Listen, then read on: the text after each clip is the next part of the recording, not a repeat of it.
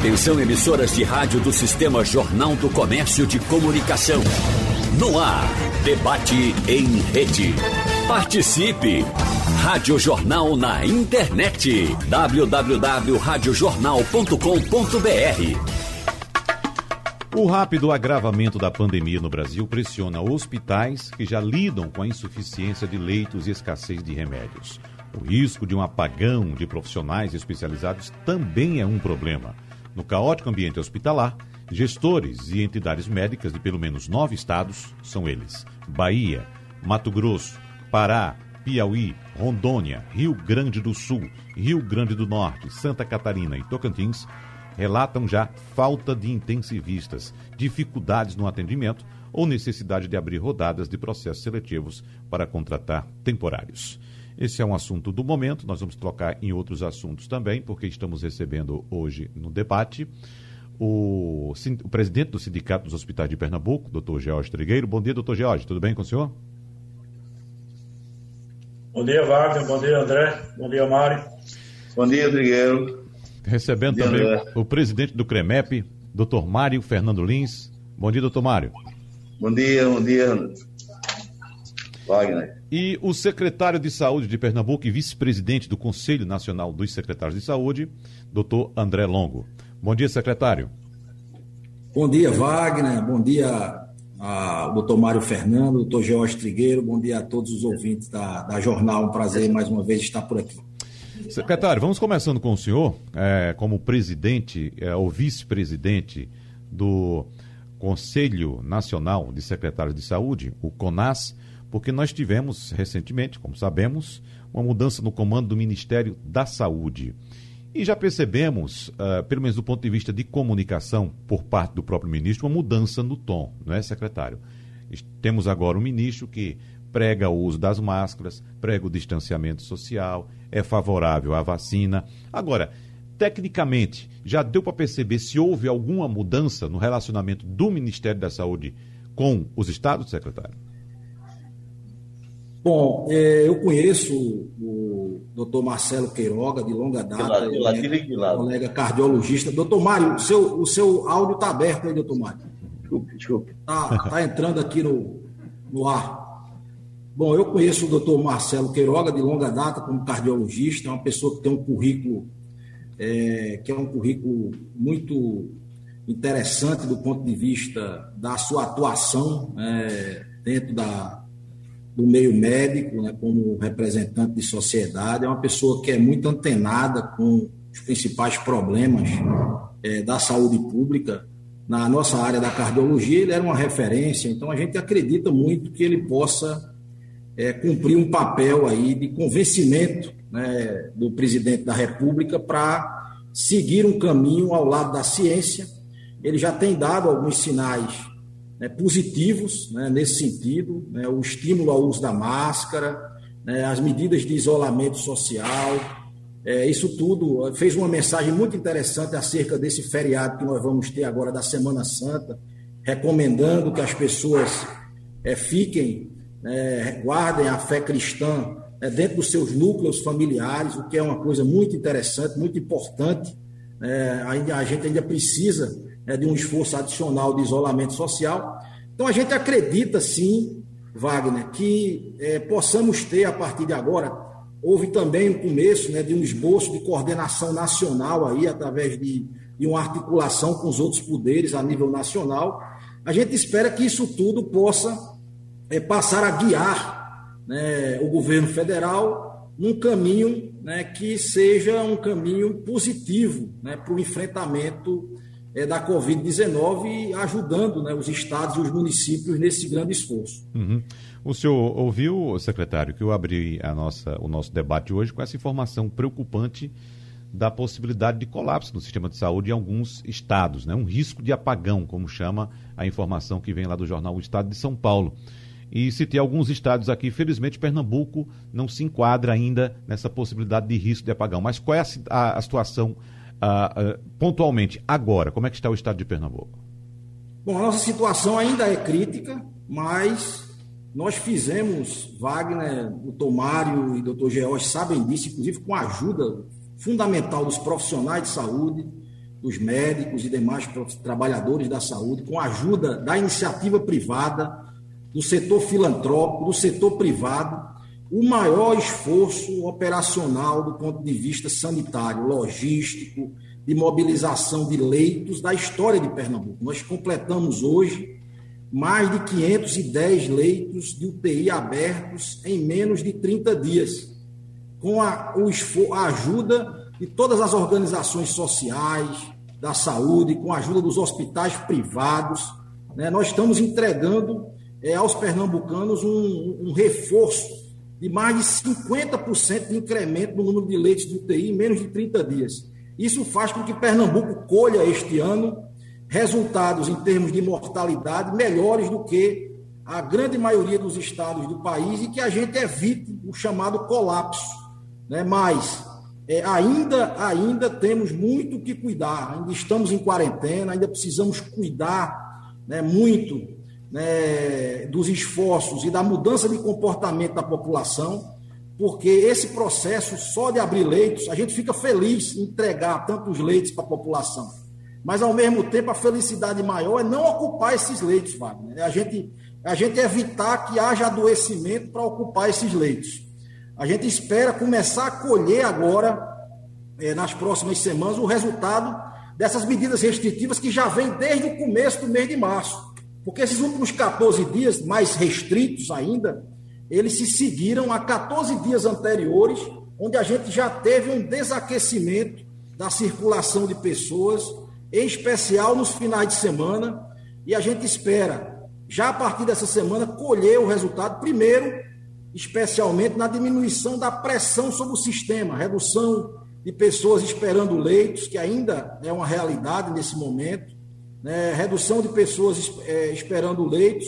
Ainda vamos ter né, é, indicadores que ainda vão mostrar uns gravidade, mas as, as próximas semanas, se tudo caminhar com como nós planejamos, deverá ser de uma redução paulatina, lenta também das desses indicadores de maior gravidade em relação à doença aqui em Pernambuco. Ah.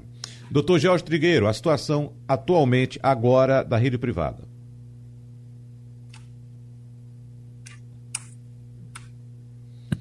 Doutor Jorge?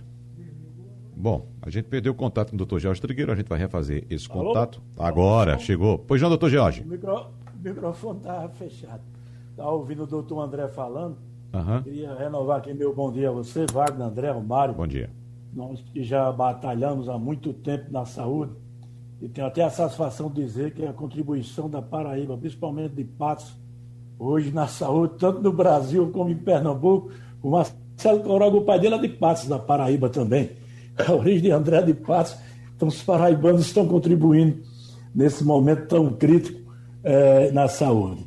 O que o doutor André falou, isso nós já estamos vivenciando desde o início da pandemia de 2020, essa parceria que nós vimos fazendo com a Secretaria Estadual de Saúde, a da Prefeitura e os conselhos de profissionais, os sindicatos laborais, inclusive, toda essa união para tentar ver se consegue mitigar um pouco mais esse, esse, esse evento. Uma atuação efetiva e rápida da Secretaria Estadual de Saúde, da Secretaria Municipal do Recife e as outras secretarias no todo do Estado, fez com que o sistema não colapsasse.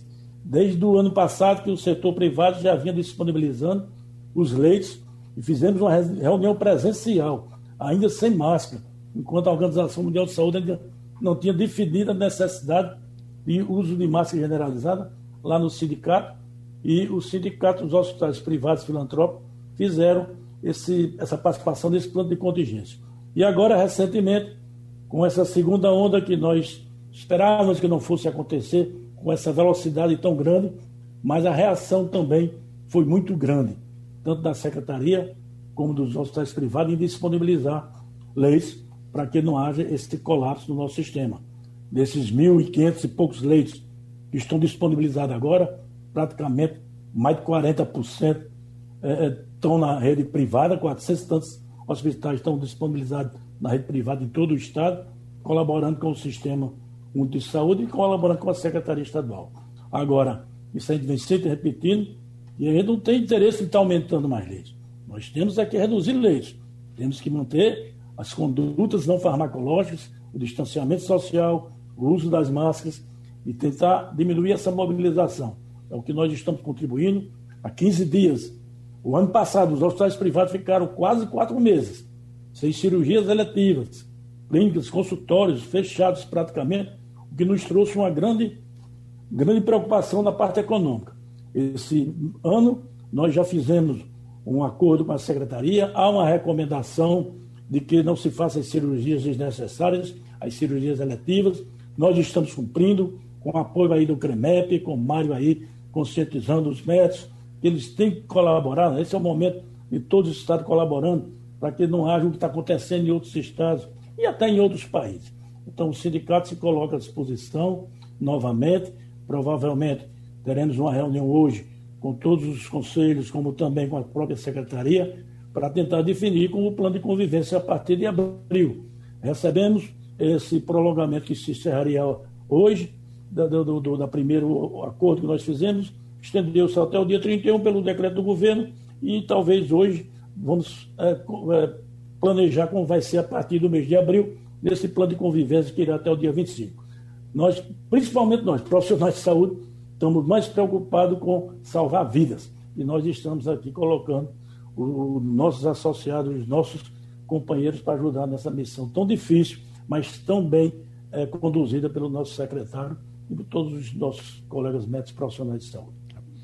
Doutor Mário Fernando Lins, inicialmente eu gostaria que você explicasse para o nosso ouvinte como é que tem sido a atuação do CREMEP, Conselho Regional de Medicina de Pernambuco, nessa pandemia e no acompanhamento também, evidentemente, da, da, da situação que nós estamos aqui tentando passar para o nosso ouvinte, tanto na rede pública quanto na rede privada. Doutor Mário, acho que também deixou o microfone fechado. Vamos abrir o microfone aí, doutor Mário, por favor. Perfeito. Ótimo. É, renovando, renovando bom dia, Wagner. Bom dia. É, doutor André, doutor Trigueiro. Dizer que é uma satisfação estar aqui com os dois. Nós estamos de mãos dadas trabalhando né, em prol da população. É, dizer, Wagner, que a primeira providência que nós tomamos, veja bem, a pandemia ela chegou ao Brasil no dia 26 de fevereiro de 2020 um dia após o carnaval. O carnaval foi dia 25 e na quarta-feira de cinza já foi registrado o primeiro caso no Brasil. Aqui em Pernambuco, doutor André me, ajuda nisso aí, foi no dia 12 de março. O primeiro caso em Pernambuco foi 12 de março né, de 2020. A Covid-19 chegou aqui com a gente. Veja bem, 26 de fevereiro, primeiro caso no Brasil, 12 de março, o 26, primeiro caso no Brasil, 12 de março, primeiro caso em Pernambuco. O Conselho, no dia 10 de fevereiro, ou seja, duas semanas antes do Carnaval, nós fizemos aqui uma mesa redonda sobre o novo coronavírus. Chamamos todos os especialistas em infectologia, em pneumologia, em terapia intensiva, e fizemos aqui no nosso auditório, ainda era permitido se usar auditório, ainda era permitida a aglomeração, e fizemos aqui uma, uma mesa redonda sobre o tratamento, ou pelo menos a prevenção do novo coronavírus. Já estamos alertando a população e aos médicos que se preparassem para o que viria por aí. E, na sequência, a, a, a OMS decretou né, o estado de pandemia. Tá então, o Conselho já tomou essa providência antes mesmo do vírus chegar aqui no Brasil, pelo menos ter o conhecimento. Ele já estava circulando aqui, seguramente, desde dezembro, que o vírus já estava circulando. Carnaval foi uma festa para o vírus. Mas nós não tínhamos esse conhecimento. Mas o Conselho, sim, já naquela época já fez um, um alerta para os médicos.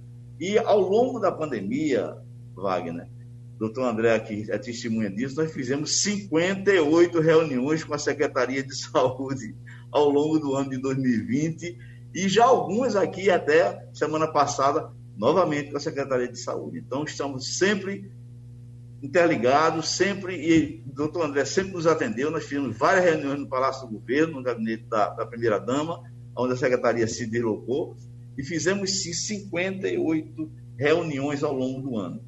Fizemos ao longo desse período 10 recomendações sobre a pandemia, seis resoluções, emitimos resoluções que o governo, inclusive, essas recomendações e resoluções, o governo nos acompanhou em algumas delas, quatro pareceres e duas notas técnicas.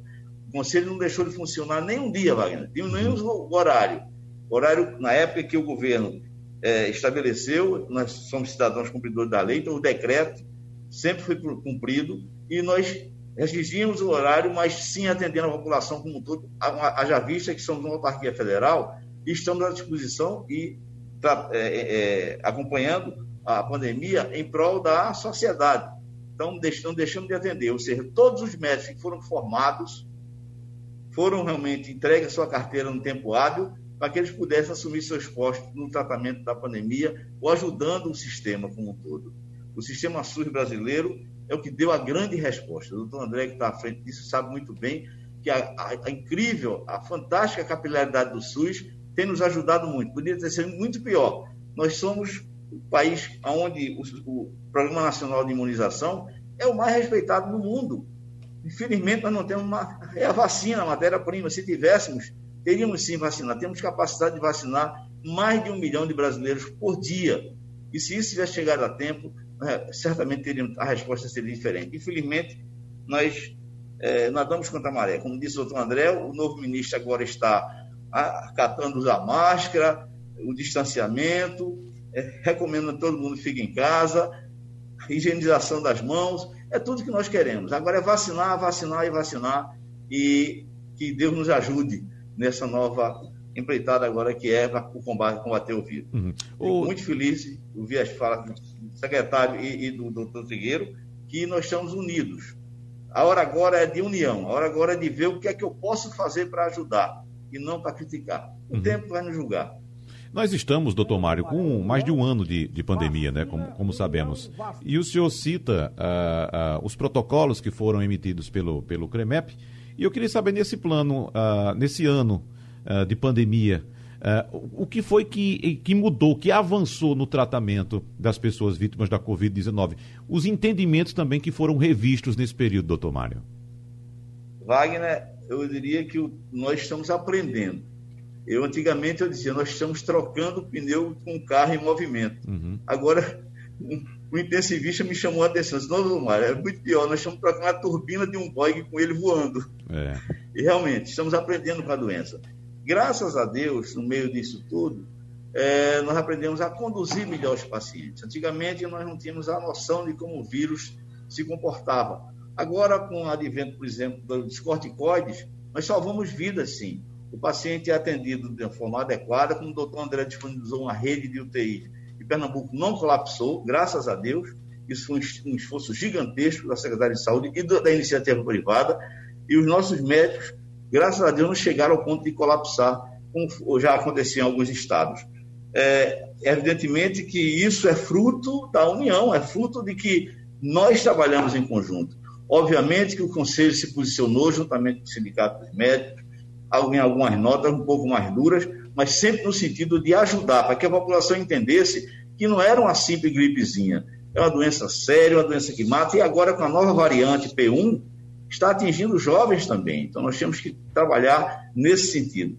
E dizer que o Conselho nunca se furtou, em nenhum momento, de atender às resoluções, atender às recomendações, e esse parecer ficar à disposição da Secretaria de Saúde para eles usarem. A semana passada, inclusive, tivemos uma reunião sobre a nossa, o nosso score de unificado de priorização, se preparando até para, se o sistema tiver houver necessidade dos pacientes serem priorizados, a Secretaria está também atenta a isso e está solicitando nossa ajuda e fomos lá ajudar. Doutor André Longo, foi criado um comitê nacional para o enfrentamento da Covid-19, do qual fazem parte a cúpula do Legislativo e representantes do governo federal. Inclusive, esta semana tem reunião novamente, toda semana tem uma reunião. Uh, eu estava ouvindo hoje o doutor Gonçalo Vecina, que foi um dos fundadores e, primeiro presidente da, Anvisa, ele uh, colocando, inclusive, palavras dele, coloco minha mão no fogo que isso não vai resolver nada, não vai, não vai gerar efeito nenhum. Uh, eu queria saber do senhor como é que está o, o, o, andamento desse comitê, essas reuniões que foram realizadas até agora, se o senhor concorda ou não com o doutor Gonçalo Vecina. Bom, Wagner, é, a gente costuma seguir Ariano no que ele diz de ser realista e esperançoso. Né? Não sou nem otimista nem pessimista, mas a gente sempre tem esperança, né, no, com o pé na realidade, de que possa vir a acontecer uma coordenação nacional mais propositiva. É, o ministro da Saúde ele colocou que vai criar uma secretaria é, executiva especial para combate à pandemia, que iria colocar nesta é, secretaria alguém né, que pudesse guiar do ponto de vista positivo a pandemia. Imagino que essa articulação com o Senado Federal, é, os poderes lá da República, possam trazer mais luz. Acho que o CONAS, eu sou o vice-presidente do CONAS aqui para o Nordeste, a gente tem pedido essa coordenação nacional. Então a gente não vai atacá-la de pronto, a gente quer ver os resultados disso,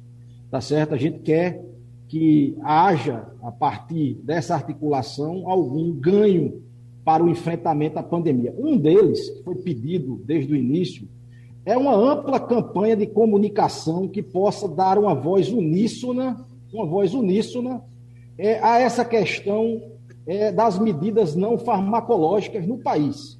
A gente precisa vencer. Né? Eu tenho dito, doutor Mário, até brinquei com ele aí quando ele falava, que a gente precisa de união, a gente precisa de ciência e a gente precisa de vacina. São essas três coisas né, que a gente precisa nesse momento. O ministro até brinca, eu concordo com ele, né, que a gente precisa de mais luz e menos calor nas relações. Né? Então, se a gente tiver mais luz, a gente consiga iluminar né, os destinos do combate à pandemia. Nós chegamos já num patamar que nos coloca numa situação muito desconfortável em relação ao mundo. Não dá mais para continuar fazendo tão feio em relação ao mundo. Então é preciso que as principais lideranças do país se unam com o propósito da gente conseguir resultados melhores nesse ano de 2021. Assim, a gente continua é, parafraseando Ariano, dizendo que somos, nesse momento, realistas, mas esperançosos que haja alguma mudança de curso. Uhum. Doutor Mário, qual o resultado que você espera desse comitê? Wagner, espero que o comitê realmente foque, como disse o doutor André, na ciência e na vacina. Nós estamos precisando disso agora. É, que também, isso aí nós fizemos ainda há pouco, a semana passada, uma reunião com a OAB sobre mobilidade. Então, nós propomos que campanhas educativas sejam disponibilizadas nos ônibus, principalmente, porque o pessoal fica muito tempo sentado lá no ônibus. É importante que a população saiba por que usar máscara. Não é somente use máscara. Por que usar máscara? Porque muita gente usa e não sabe por que a importância de utilizar a máscara. Por que lavar as mãos com frequência? Por que manter a distância? Nós temos que barrar o vírus. É isso que nós temos que fazer agora, barrar uma barreira para o vírus. O vírus, por exemplo, ele pode ficar até 72 horas, nós sabemos disso, no aço inoxidável, nos metais, com exceção do cobre, que ele só dura uma hora. No papelão, por exemplo, 24 horas. Então, nós temos que ter esse conhecimento. A população tem que saber que usa máscara, porque as gotículas de saliva podem transmitir o vírus no, espirro ou durante falar alto, por exemplo, pode disseminar o vírus. Tem que saber que lavar as mãos é para evitar, se ele está contaminado, que o vírus não penetre pela sua boca, pelos seus olhos, que é a porta de entrada do vírus. A população tem que saber que manter a distância é a barreira. O vírus tem um tempo de vida no, no organismo e vai até no máximo 14 dias. Então, se as pessoas mantiverem um distanciamento né, razoável, esse vírus não vai pular, não vai saltar de pessoa para pessoa. A população tem que saber isso, tem que haver uma campanha maciça, tá certo? De educação para a população. E só com a população ajudando é que nós vamos rapidamente, eu acredito, junto com a vacina e com a ciência, né, nós vamos realmente chegar onde nós queremos, que é controlar essa pandemia para que ela realmente regrida e nós possamos voltar à nossa vida normal. Vai levar algum tempo, mas com certeza isso vai acontecer. Eu acredito que essas medidas devem ser tomadas e as autoridades sanitárias certamente vão estar alerta em relação a isso. O doutor Jorge Trigueiro, nós abrimos o debate hoje trazendo essa informação sobre o risco de apagão em pelo menos nove estados brasileiros que estão com dificuldades para montar equipes de UTI. Então, a falta mão de obra treinada, uh, tanto entre médicos e outras especialidades também. Tem um gargalo na terapia intensiva, trazendo risco para esse apagão. No setor privado, qual a maior dificuldade hoje, doutor Trigger? A gente acompanhou o drama vivido por Manaus com falta de oxigênio em outros estados também, mas qual a maior dificuldade hoje no setor privado? Setor privado, desde o início, que sofremos um impacto econômico financeiro muito grande. Inicialmente foi com a suspensão das cirurgias eletivas. Tem hospitais no interior que 90% do seu faturamento vem de cirurgias eletivas. Os hospitais da capital também, um movimento de 60%, 70% são cirurgias programadas. Já existia uma dificuldade pela dependência do parque industrial brasileiro não ter autonomia nem autossuficiência na produção dos insumos básicos, principalmente os equipamentos de proteção individual. Agora estamos vendo a repercussão nos medicamentos, uma dependência total praticamente do exterior, principalmente China e Índia. E agora o superfaturamento. O Estado, com sua autonomia, sua autoridade constitucional, ele pode fazer requisição administrativa, como está sendo feito agora do kit intubação. O estado que eu falo é o governo federal, que requisitou de duas empresas, duas indústrias maiores de intubação, mas nós estamos comprando medicamentos com mais de 600% de majoração, equipamentos individuais de proteção individual, medicamentos, o risco de, da produção de, de, de locamento e armazenamento de, de, de, oxigênio por conta dos cidades interiores, funcionam alguns hospitais com problemas de cilindros, está faltando cilindro. A própria indústria daqui já está colocando à disposição os cilindros para fazer oxigênio. E a verdade é o seguinte, é que nós que representamos hoje quase 47, atendemos 47 milhões de, de, de, de, de pessoas, de, de pacientes na rede privada, através das operadoras, cooperativas, planos de autogestão, nós contribuímos com quase 56% desse, desse rendimento para o sistema brasileiro. Você imagina se os hospitais privados não tivessem atendendo. Então, o que ocorreu? Ocorreu que nós imaginávamos que não viesse uma segunda onda, que essa primeira onda tivesse estabilizada, foram liberadas cirurgias que estavam represadas, aquelas ditas eletivas, aquelas essenciais, aquelas inadiáveis, como cirurgias oncológicas, cardiológicas, de transplante, os hospitais se sobrecarregaram Aí acontece que vem essa onda que realmente requereu uma maior demanda de oferta do serviço privado para o serviço público.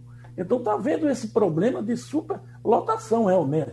Nós estamos vendo aí, pelos dados da secretaria, que ela é quem faz o controle de regulação, tanto no público como no privado, que os privados estão com a capacidade de 91% e o público 97%. Então chegou realmente uma situação que se precisa ter bastante atenção. Mas o que eu quero dizer é que a gente do privado, a gente do filantrópico tem até um, um os filantrópicos às vezes têm uma imunidade tributária, tem alguma uma, uma compensação no final do ano em Santa Casa, mas o privado está chegando a um ponto de colapso financeiro e econômico.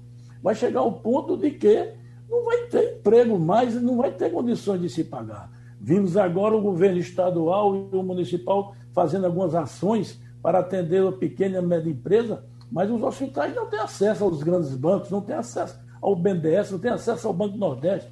As exigências de documentos, certidões para você manter os hospitais funcionando e adquirindo insumos e medicamentos e pagar os profissionais em dia ou dentro do prazo, sem ter um capital de giro que foi perdido lá atrás. Quer dizer, os grandes conglomerados hospitalares, esses sobrevivem. Mas há uma tendência, assim está se acabando nas pequenas e médias empresas de comércio de, de bairro e, e na cidade, pode se fechar, o, colapsar o sistema privado de menor porte. E aí, o SUS tem condições de absorver esse, esse, esse, esse número de esse quantitativo de usuários que irão deixar de ser atendidos por esses hospitais? Agora mesmo nesse movimento, a gente sabe que as grandes operadoras diminuíram muito a sinistralidade e aumentaram o seu, o seu, o seu lucro vem de um momento para outro, suspende, nega, que ele já tem um prazo de 21 dias para liberar uma cirurgia eletiva e suspende totalmente, quando os médicos já estavam com uma certa programação. Os nossos se prepararam para atender Covid e não Covid. Nós separamos áreas, os pessoas foram treinados, como o doutor Mário disse. Os médicos adquiriram conhecimento ao longo de toda essa jornada de como a transmissibilidade pode ser minimizada com comportamentos de higienização, de proteção individual, de máscara e, e lavagem das mãos. E, e, então, se aprender. Então, a gente tem que, que, que pensar do mesmo, medo, mesmo modo que o, agora o movimento para Pernambuco está havendo uma reunião com o secretário de Desenvolvimento Econômico do Estado, o, o ex-prefeito Geraldo Júlio, onde se conseguiu um escalonamento de horário de funcionamento, para que não haja essa aglomeração nos terminais rodoviários nem no metrô, onde o governo está disponibilizando talvez mais 200 ônibus para que as pessoas mantenham um certo distanciamento e andem sempre sentados, porque não adianta você abrir os comércios, ou abrir hospitais, ou abrir salas de exames, quando você não tem um controle da mobilização dessa sociedade. Então precisa realmente uma ação conjunta, mas eu estava dizendo aqui a pouco, no intervalo, de que já está havendo um movimento dos próprios empresários, das próprias pessoas que têm condições de fazer campanhas para fornecimento de cestas básicas. O pessoal está com fome. Quando você vê o setor de evento, como eu estava vendo agora recentemente, não é só o cantor que está deixando de ganhar a banda, não. Ali tem iluminador, tem carregador, tem montador de palco, tem o pessoal de garçom, tem o cozinheiro que lava prato, o flanelinha. Esse povo está todo, fica em casa, fica em casa. E esse povo vai sobreviver como? Então tem que haver um conjunto para que haja redução realmente desse crescimento exponencial. E aí o doutor André tem esses dados, por conta disso que houve essa prorrogação e esses cuidados maiores. A esperança é essa é. é esperar que as pessoas recebam a vacina, sejam imunizados, mas mesmo assim mantenham ainda os mesmos cuidados que são recomendados. Tem que haver integração, governo, Estado, parceria pública e privada, porque senão vai ter consequências muito fortes.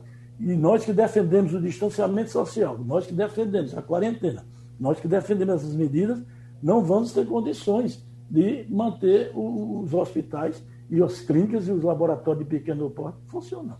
Eu vou tocar nesse ponto também agora com o secretário André Longo, porque a gente sabe, secretário, que existe pressão de todos os lados, né? Tanto pressão para reabrir a economia por parte do setor econômico, quanto pressão, por exemplo, de setores da saúde, para fazer o contrário, fechar, porque sem distanciamento social não consegue se controlar a, a, a pandemia. E o governador declarou, secretário, no, na última quinta-feira, que a partir de 1 de abril, ou seja, na próxima quinta-feira, as atividades econômicas poderão reabrir das 10 às 8 da noite, nos dias de semana, e das 9 da manhã às 5 da tarde, aos sábados, domingos e feriados. E por falar em feriado, vamos entrar no feriado da Semana Santa, né? Uh, o senhor se sente seguro, secretário, em promover essa reabertura, mesmo com esses horários específicos, nesse momento em que os números só fazem crescer, e não só aqui em Pernambuco, em todo o país, números de morte e de infectados, secretário? Bom, Wagner, a gente tem procurado se guiar pela ciência. Né? Então, Pernambuco tem acompanhado seus números, sua evolução epidemiológico, cenário epidemiológico, e vem adotando medidas restritivas é, já desde o final de fevereiro. Né? Essas medidas estão sendo intensificadas ao longo do tempo e nós temos a expectativa de colher os seus efeitos agora a partir desta próxima semana. Então, é muito importante o comitê também dar uma previsibilidade né, para as áreas da atividade econômica para as próximas semanas é, em relação ao retorno, é preciso que se diga que ainda será um retorno com restrições. É, nós teremos restrições, inclusive é, nos dias de feriado, nos finais de semana. A própria atividade em dias de semana também será restrita. É, a gente sabe é, da dificuldade, né, neste momento, é, inclusive, de falta de um colchão maior de proteção social, como se referiu o doutor George, né, para que a gente possa ter medidas restritivas com uma duração maior. Então, é preciso também ter um equilíbrio né, nesse momento em relação às medidas né, que estão sendo colocadas. É, Pernambuco faz, a nosso ver, como autoridade sanitária, é, o dever de casa do ponto de vista das medidas restritivas. Precisamos agora colher os resultados esses resultados não são instantâneos, eles vão se apresentar a partir das próximas semanas. Ah, é preciso, independente de medida restritiva, como também se reportaram o doutor Mário e o doutor George, um processo de educação da nossa população, mudança de comportamento, porque quem boicota o funcionamento das atividades econômicas é o cidadão que não usa máscara, é o cidadão que negligencia as medidas restritivas que estão sendo colocadas, as medidas não farmacológicas. Então a gente precisa, eu acho que fazer o papel do governo, nós vamos ampliar, é, vamos mudar o horário de funcionamento para tentar reduzir os horários de pico do transporte coletivo, estamos ampliando a frota para tentar reduzir é, esta, este período de aglomeração aí nesse, no transporte coletivo, mas é preciso que cada cidadão entenda que é preciso atuar para reduzir o dano e a possibilidade de contágio. Então não custa muito, quase nada, sair de casa utilizando a máscara de forma correta. A, a, a ciência já mostra, se 95% das pessoas usarem a máscara corretamente, cobrindo a boca e o nariz, no, o nosso plano de convivência tem tudo para dar certo. E ele vai poder progredir. Agora, Wagner, é também preciso deixar claro que o governo não hesitará em adotar novas medidas restritivas se o comportamento é ameaçar a vida da maioria dos pernambucanos. Então, é preciso deixar muito claro isso para a população. Então, esse feriado, que começa na sexta, que é um feriado de reflexão cristã, deve ser um feriado de reflexão cristã em casa, com o seu núcleo familiar, evitando aglomerações, evitando festividades desnecessárias. Nós não estamos ainda no momento para tal, precisamos ainda respeitar isto. E é com este acordo que a gente precisa fazer um acordo com a sociedade para voltar ao plano de convivência. É nesse pacto com o setor empresarial, com o comércio, com a população, que a gente se, é, se prega né, neste momento para manter, é, para fazer este plano de convivência. Então, é muito importante o papel de vocês, comunicadores, a imprensa em geral, e nós estaremos fiscalizando. A fiscalização será muito intensa, é, em especial nesse próximo final de semana, na retomada é, das atividades. Ou seja, secretário, então, só para enfatizar, se por acaso houver ou continuar é, em crescente os números da pandemia aqui em Pernambuco, o governo vai adotar medidas mais restritivas. É preciso dizer, Wagner, que os números eles ainda vão piorar um pouco antes de melhorar, porque a gente tem um reflexo, por exemplo, nas taxas de mortalidade, por conta do grande número de pessoas que está internada nesse momento em UTIs. A gente nunca teve tanta, tanta gente internada em UTI. É isso que a gente precisa começar a diminuir. Mas os reflexos desses números, eles ainda vão se dar por pelo menos uma semana, dez dias. Então a gente vai é, colher, os primeiros resultados serão na pressão no sistema de saúde, que deve diminuir a partir das próximos, dos próximos dias e semanas. Então, é, é, é com isso que a gente se fia para tomar essas medidas. A ciência mostra que, depois de um período de restrição, se colhe um período de desaceleração é, da curva epidêmica, de um platô né, desses números e depois uma queda. A gente acredita que vai colher isso nas próximas semanas. Com depoimentos e perguntas dos ouvintes através do painel interativo da Rádio Jornal, tem David Abreu e Lima que está fazendo aqui uh, uma pergunta, quer saber por que as óticas fecharam, se as óticas também podem ser associadas a serviço de saúde, de uh, serviço essencial. Ele também faz uma relação aqui, por exemplo, com as lojas de carros que ficaram abertas sem ser essenciais. Então, essa é uma dúvida que, inclusive, eu tenho também, viu, Davi? Porque eu sou míope, eu sei qual a importância de óculos para quem necessita de lentes corretivas para poder tocar a sua vida. Então, de fato, essa é uma pergunta que eu deixo aqui para daqui a pouco o secretário responder, porque as óticas foram fechadas. Tem também aqui uh, Nelson, do Recife, dizendo: Bom dia, saiu hoje a notícia de que 80% dos pacientes intubados até agora morreram. Bom, essa notícia de fato é preocupante. Essa notícia foi publicada pela agência BBC News Brasil apontando que para um paciente grave de Covid, com pulmão que perdeu a capacidade de oxigenar o sangue, a intubação pode aliviar as dores e ser a única esperança de sobrevivência. Mas no Brasil, o percentual alto de mortes entre os infectados que precisam de ventilação mecânica assusta. A média foi de cerca de 80% de fevereiro a dezembro do ano passado, segundo dados dessa pesquisa que está sendo divulgada hoje com exclusividade pelo portal BBC News. Eu passo essa pergunta agora para, ou essa questão, para o doutor Mário Fernando Lins, que de fato assusta, doutor Mário. 80%, segundo essa pesquisa, dos entubados vão a óbito, doutor Mário. Esse índice é muito alto. Wagner, realmente é uma pergunta bastante pertinente.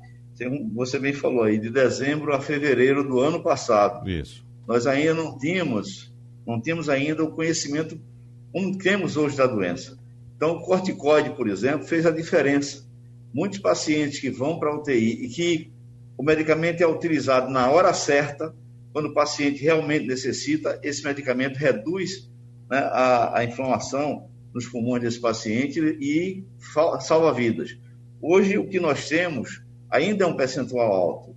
5% dos pacientes graves que vão para a UTI, 80%, a doença não atinge bem, é, é leve, um caso leve a moderado. É, 15% dos pacientes precisam ser internados ou pelo menos intervenção médica. E os 5% restantes vão para a UTI. Desses 5%, cada um, cada três, cinco que é entubado, três podem ir a óbito realmente um percentual muito alto. Mas com o advento, a utilização dos corticoides, da, da prednisona, por exemplo, no tratamento, foi introduzido realmente depois desse período que você falou, reduziu-se muito o número de mortes. Agora, a vacina está fazendo a diferença. Os pacientes imunizados e de idade mais avançada, eles estão morrendo menos, porque a doença é menos agressiva. É, pegando um gancho do doutor, doutor Trigueiro e doutor André vem falando aí, doutor André disse que abriu 510 leitos agora né, de terapia intensiva. E é preciso saber também que as equipes especializadas elas não estão disponíveis de uma hora para outra. Então, um intensivista, por exemplo, um médico intensivista, ele leva quase 10 anos para ser formado. Além do período da faculdade, ele ainda tem um período da residência médica, onde ele é preparado para atuar na, nas UTIs. Então, essas equipes realmente estão exauridas porque não existem muitos profissionais disponíveis. As equipes de enfermagem, fisioterapia, que trabalham na UTI, o paciente da Covid é um paciente realmente bastante trabalhoso, porque quando ele vai para a UTI, ele necessita de fisioterapia, precisa de fazer pronação, precisa fazer a movimentação no leito, e é um paciente realmente que inspira muitos cuidados. E as equipes realmente estão muito cansadas para atender esses pacientes. Então, é preciso dizer que morre o paciente morre em UTI. Agora, não como antes, que nós aprendemos a, a, manejar melhor esse paciente. E aproveitando que o doutor é, Trigueira que chamou a atenção, realmente a população precisa de doações também. Aproveitar a grande audiência sua, Wagner, dizer que a população precisa ajudar também nas campanhas para arrecadação de alimentos. Aqui nós, no Conselho, estamos fazendo a nossa parte. O ano passado, através da Secretaria de Desenvolvimento Social, nós é, conseguimos arrecadar 5 toneladas de alimentos e do, o, o secretário Sileno Guedes fez essa distribuição e estamos já aqui novamente com cerca de 3 toneladas já arrecadadas dos médicos e das pessoas que conhecem o nosso trabalho para distribuir à população mais carente. Chamo a atenção para que a vacinação é necessária, seguir a ciência, e é isso que nós temos que fazer agora, nesse momento. Doutor Jorge Trigueiro, é, doutor Mário falou é, que a respeito do cansaço das equipes, a gente vem acompanhando isso de fato, as equipes cansando. Né? Agora, não cansa também não, doutor Jorge Trigueiro, ainda o Brasil viver numa discussão inócua sobre tratamento precoce, sobre medicamento A, B ou C, sobre é, efeitos ou positivos ou não de um fechamento do comércio. A gente observa que a comunicação hoje é bastante acessível a todos, e me parece que essa discussão é muito forte somente aqui no Brasil, né? Que a gente conversou, inclusive, com pessoas de outros países já aqui, e as pessoas dizem, olha, aqui não se discute esse tipo de coisa. A gente está fazendo, tem que ser feito. Como é que você avalia essa questão? Em pouco tempo, por favor, eu, doutor Cotregueiro.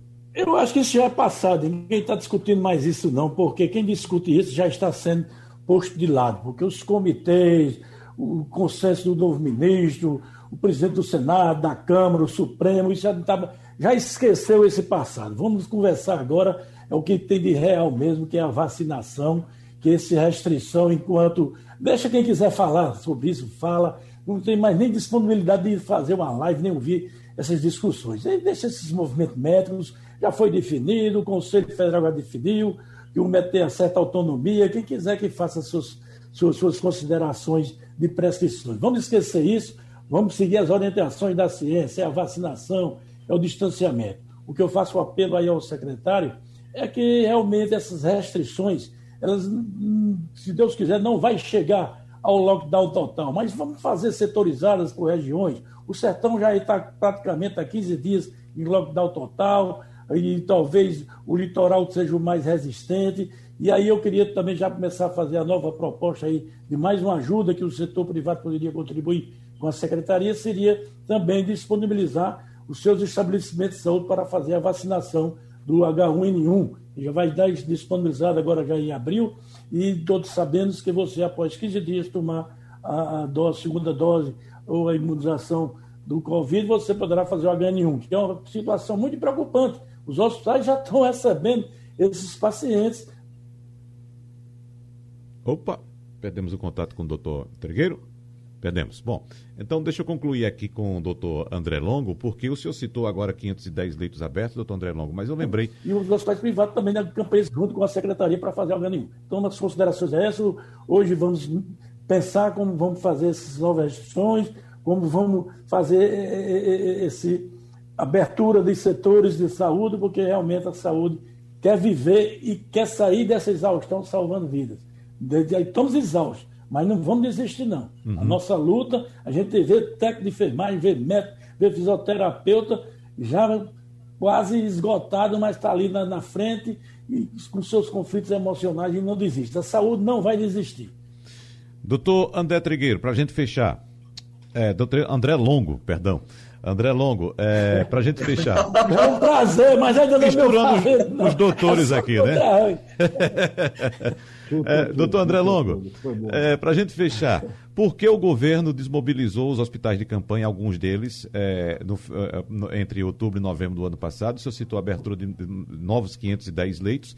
E quantos leitos se pretende abrir ainda nos próximos 15 dias, doutor André? Bom, nós, nós desmobilizamos alguns dos hospitais de campanha, porque é preciso dizer que alguns ficaram, né? Esses hospitais de campanha foram desmobilizados, porque ficaram ociosos.